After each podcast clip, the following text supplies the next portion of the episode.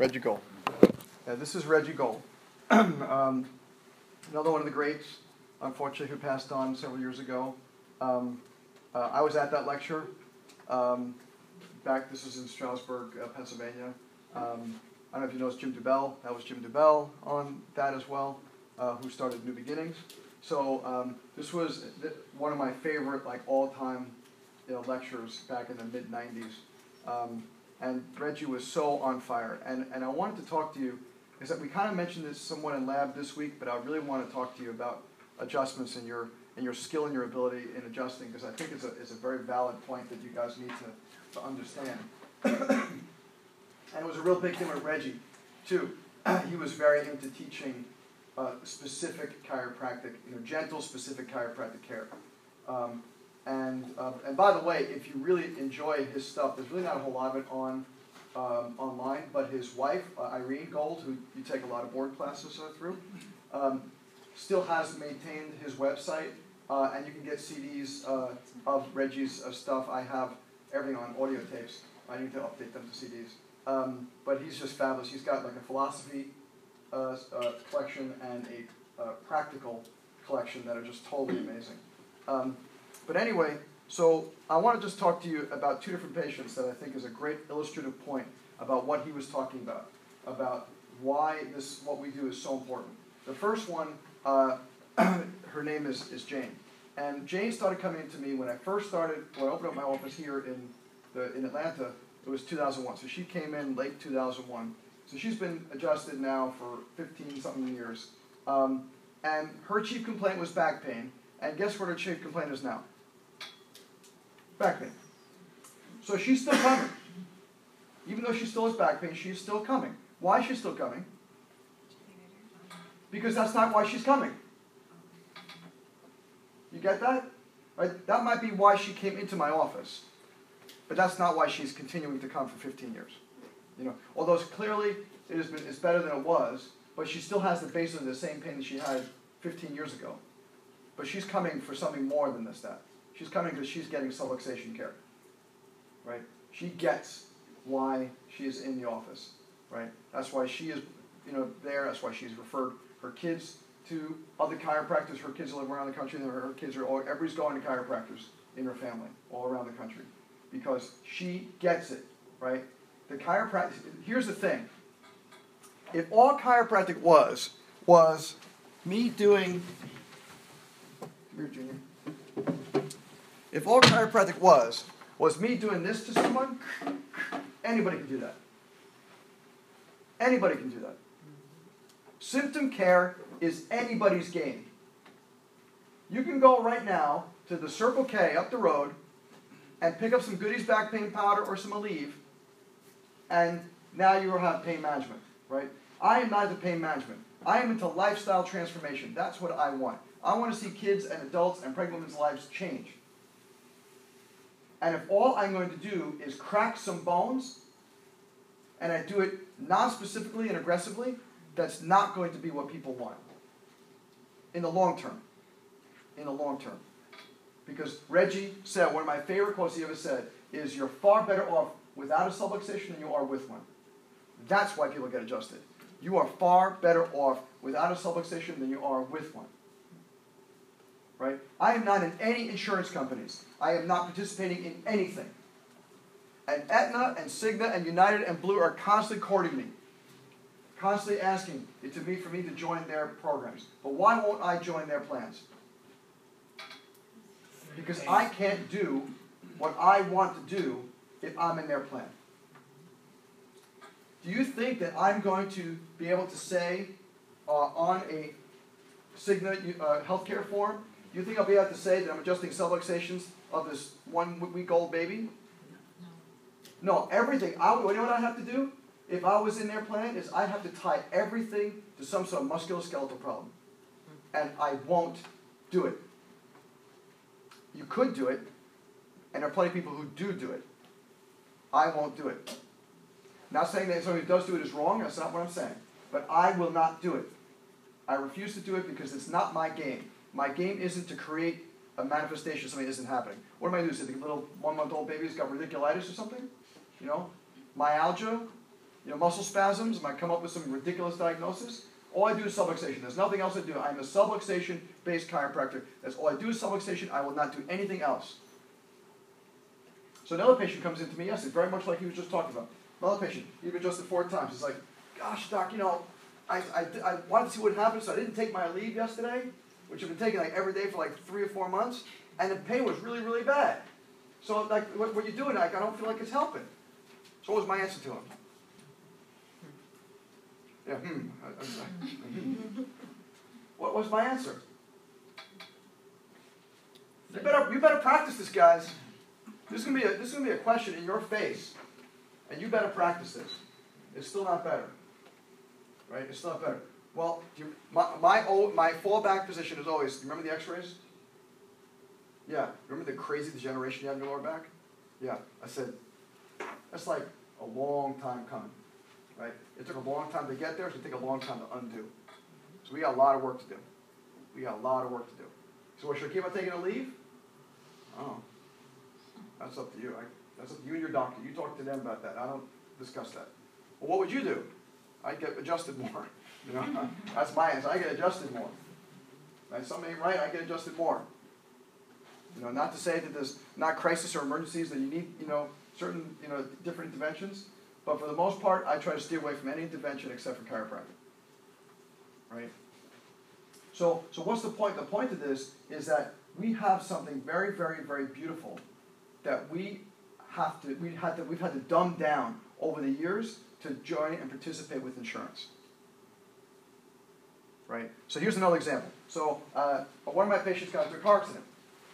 And uh, the car, and it took about four months and she was back to what I would call pre-injury status. And uh, so I send the bills to her lawyer, and then her lawyer calls me up and says, guess what? No, well, not, they're not going to pay it. Take a discount. Well, I'm sure that's going that's to come. Take a discount.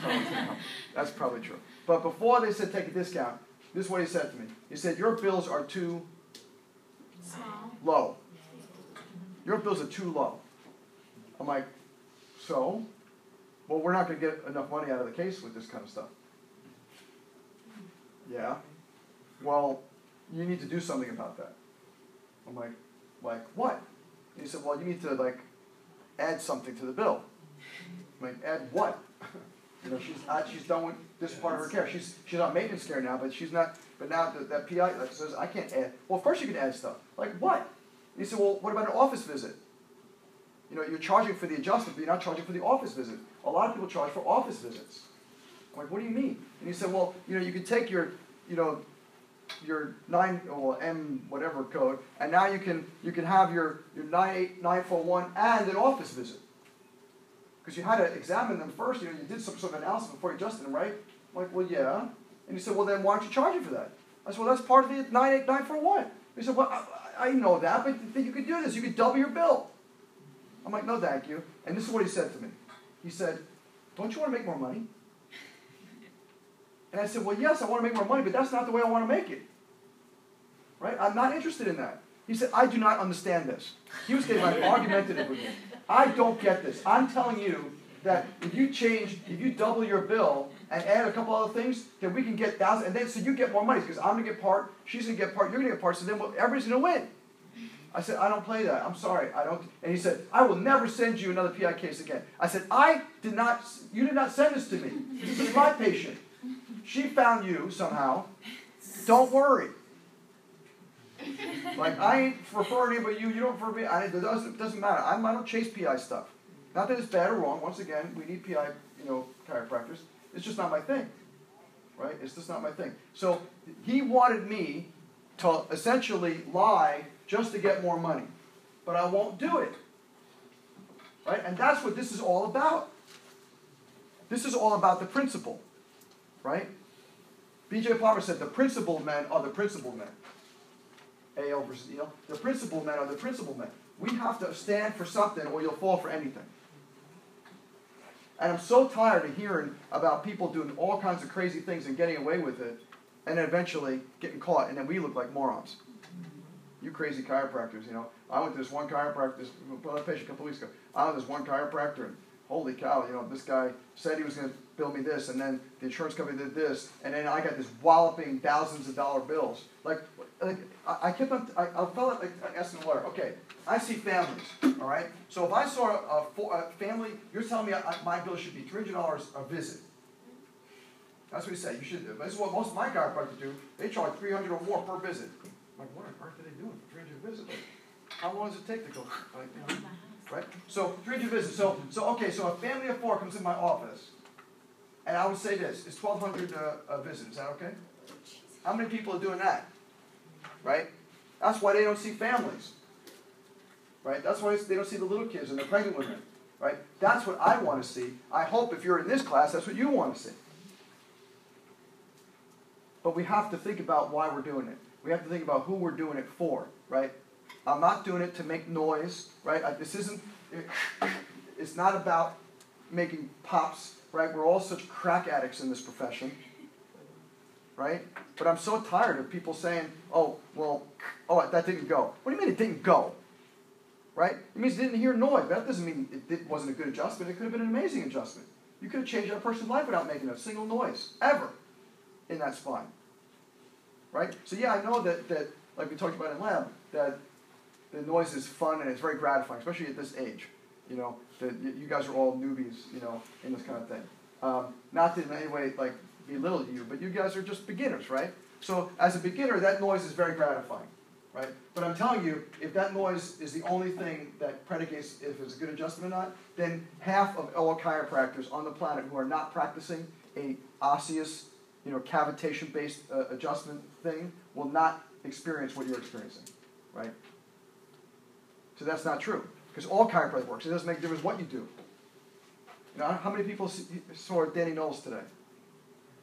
Wow, you, you should have seen Danny Knowles today. Danny Knowles, he's the founder. He's the, the uh, brother-in-law of the founder of, of Network Chiropractic. He was brilliant today, and he talked. Uh, he had a great talk, and his big thing was we, are all so into like this technique and that technique and this this you know a group and that group and it's all these verses right? Everybody's against the everybody. Why can't we all be just doing this together? Right? So to disactivate oh network you know activator. Just stop it. Stop it and understand that we're all doing this for the same reason right? What's the ultimate goal? Is reduce subluxations well ultimately it's to make people better right? Is to make people as strong and as healthy as we possibly can. That's the ultimate goal. And that's what have to think about. So I think about Jane. And Jane's been coming for years, every single week, once a week, every single week, for years. And she still has the exact same issue that she had 15 years ago. But she's coming because she knows that her life is better than it was without chiropractic. And that's ultimately what we sell. And insurance companies won't pay for that. Insurance companies are there to pay for symptom care. So if you're going to get involved with insurance companies, which is totally fine, if you're going to get involved with insurance companies, it's symptom care only. That's it. There's nothing else that they're going to pay for. Don't expect them to pay for maintenance. Don't argue for maintenance. Just understand that's what it's going to be. And understand that if you are in network, you'll have to play by their rules. So if their rules, like uh, the Cigna rules, says you cannot adjust more than 60 people in a day, that would be a problem, right? How, how would a lot of us operate if that was the truth? And I know a lot of chiropractors who are in these networks that are seeing more than 60 people a day, and if someone's ever found out, it's going to be a problem. Because they're going against the rules, and they could ask for refunds. You are going, you are not following my rules, give me my money back. It's not worth it. I don't want to play that game. I don't even want to be a part of that game. It is not worth it. Because insurance is going down anyway. Almost everybody's got all these crazy high deductibles anyway. So I don't even want to be a part of it. Because to me, chiropractic at its purest is when it's just me and the patient. And that patient pays me directly, and there's no middleman right? There's nobody else responsible because I'm not doing it for the symptoms, right? If they're coming in just for symptoms, then they're going to be gone anyway.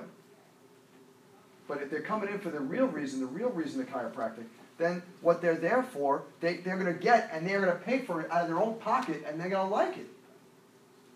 right? They're gonna be happy to pay that bill. They're gonna be happy to, to pay that credit card because they want that care. and that's what I want to express to you guys is as you guys are getting closer and closer to graduation, these are the kind of things you gotta think about. You know, once you graduate and you're, you're in your own practice or you, you buy someone else's practice, you're gonna have to think about these kind of things, you know? One of my former interns was looking into buying a practice and the, the other chiropractor was like in all these different networks and she didn't want to do that. And that was a big challenge. She decided against doing that, just open up her own office. Because she said, I do not want to play that game. And have to be credentialed by all these things and then have this watchful eye looking over me like this, waiting for me to make a mistake. I don't want that game. Right? Because they're in it for one reason and we're in it for something else. Not that taking insurance is wrong, so I take about 20% of my patients are insurance or PI, but there's all out of network stuff. And I just send in subluxation, right? That's all they need to see is subluxation. Right? Whatever they pay, they pay. Whatever they don't, they don't. I don't really care.